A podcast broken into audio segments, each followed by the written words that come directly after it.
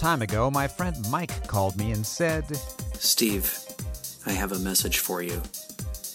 You have to make a podcast. It's very important. Do it now. And I said, Okay, I will.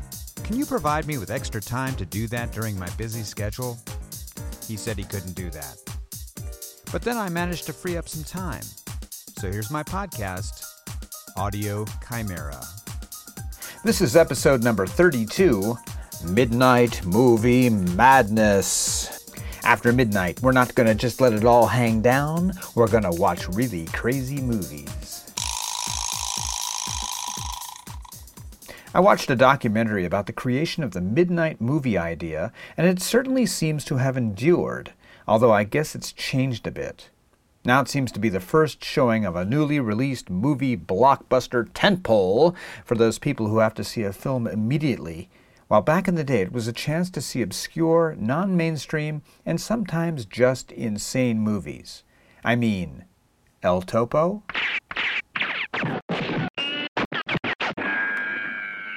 There was one particular summer that I saw a lot of midnight movies. The local cool radio station, Starview 92, hosted a contest. If you suggested a movie that they chose to show, you got a free season pass. My suggestion was 200 Motels by Frank Zappa. I had never seen it up to that point and thought that might be a good way to see the movie. And in thinking about that, it occurs to me that I have sometimes scheduled films for classes I was teaching because I've never seen the film before and I would like to. Uh, this doesn't always go as planned. One time I decided to show Fellini's Satyricon for a film class in West Virginia.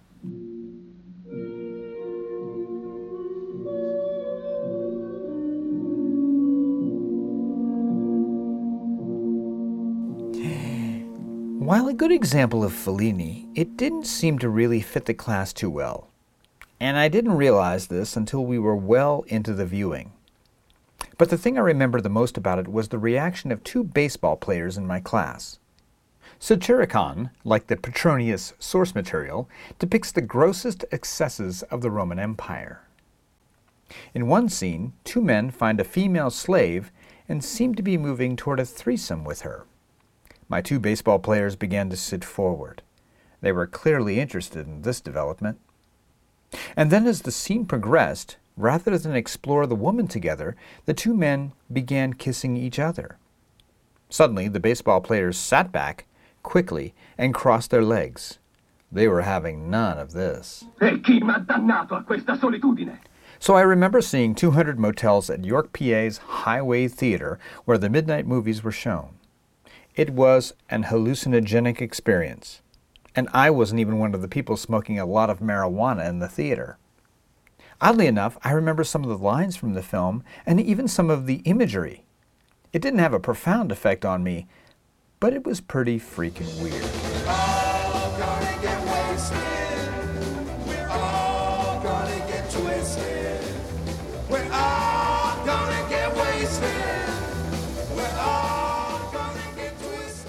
Now, because I hate to waste things, even free ones, I tried to go to every movie every single week. Brandishing my season pass, I would walk through the door, into the haze of smoke, and experience whatever movie others had chosen for that evening. Three particular stories from that summer come to mind. And here's where things become literally cloudy, because I'm not sure all of these movies happened the same summer. But let's just pretend they did for the purpose of this episode. One of the films was Jimi Plays Berkeley. I didn't know at the time I would eventually wind up in Berkeley, but I did want to see a film about Jimi Hendrix. My friend Linda agreed to go, and that seemed like a good idea. But Linda turned out to be a bad idea for two reasons. One, she said she appreciated what a good guitarist he was, but she wanted to leave after about half an hour. We did. And reason two, well, remember my friend Jim and his fiancee from episode number eight? Fiance, Jim, and I, and Linda were supposed to go to the shore one summer. Linda and I were not dating and hung out as friends. But the friendship soured at a Catholic retreat when she suddenly realized what I was really like. Her words. What that meant was wanting to spend time with my other friends and not sit and talk to her exclusively, even though she would constantly go off and talk to other people, usually men. Anyway, prior to our departure for the beach, she decided to call a meeting. She then told us she was not going to the shore with us because of all my faults, and then, over the next 45 minutes, went into great detail about all of them. She then left. I turned to Jim and his fiancee, who said, Actually, none of those are your faults. What was she talking about? I had no idea. But it was pretty much the end of our friendship. Oh, one more funny thing about Linda. If I would follow her car, it was very difficult to know what direction she was going in. When approaching a turn, she would hit the turn signal and then slow down by pumping her brakes. But the brake pumping would be in the opposite rhythm of the turn signal, and it would look like her lights were just flashing left, right, left, right.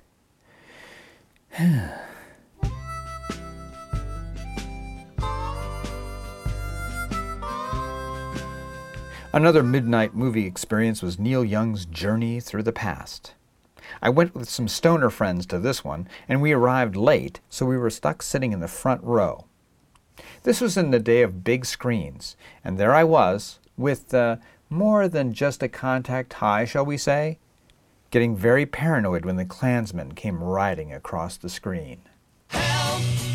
And then there was the Beatles marathon. Help! All five of the Beatles movies shown back to back, of course, starting at midnight. It began with A Hard Day's Night, directed by Richard Lester, who also directed Funny Thing Happened on the Way to the Forum.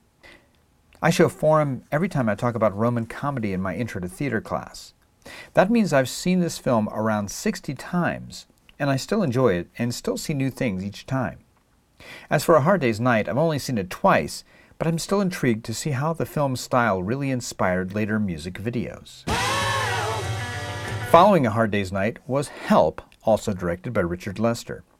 It was still too early in the evening for this die-hard audience to yell for help as we watched this merry romp that gave the Monkees and the Banana Splits their crazy style.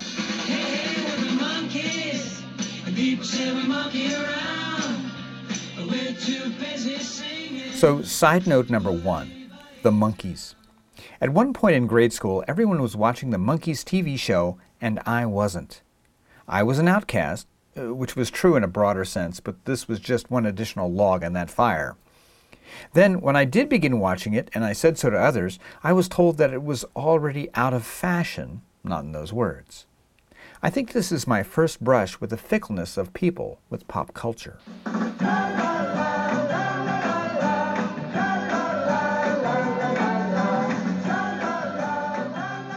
Number two, the banana splits. The Sid and Marty Krofft people in giant puppet costume show fascinated me. The music wasn't that good, but the Sour Grapes girls were kind of cute, and I enjoyed the anarchic, chaotic, and kinetic energy of the show. Plus, I've always loved puppets in any form. But back to the Beatles movie marathon. I can't remember if Magical Mystery Tour or Yellow Submarine was next. Magical Mystery Tour came first chronologically, but it seems like Yellow Submarine was shown first. However, even I, as a lifelong night person, started to flag at this point, since whatever the third movie was began at 3 a.m. My confusion is understandable. Especially after watching these two psychedelic and surreal films back to back, it was beyond my ability to perceive the world around me properly. Finally, there was Let It Be, which must have begun around 5:30 a.m. Suffering from sleep deprivation, lack of food, and the psychedelia of the previous two movies, the breakup of the Beatles seemed even more poignant in spite of that rooftop concert. And then I went home and went to bed. And one final midnight movie story. I don't remember which film it was, but my friend Peggy went with me.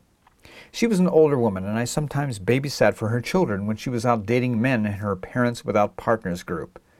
There's probably another couple of stories there. But in preparation for our evening, she discovered that lots of people, quote, smoke drugs, unquote, at the midnight movie, and feared someone might offer her some.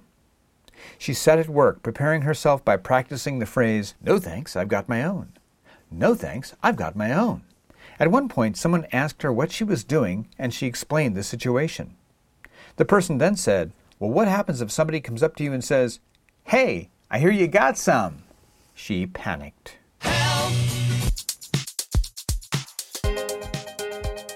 Anything you want to hear more about from this podcast? I can elaborate.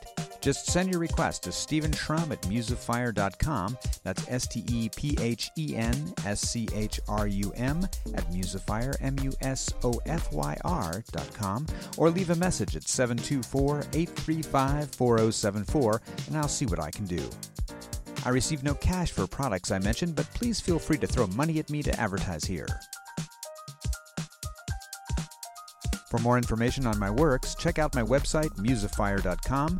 For written works, search for me on Smashwords as Stephen Schrum or Musafire, or find me on Twitter, Instagram, YouTube, and Facebook. This is Stephen Schrum. Thanks for listening to Audio Chimera.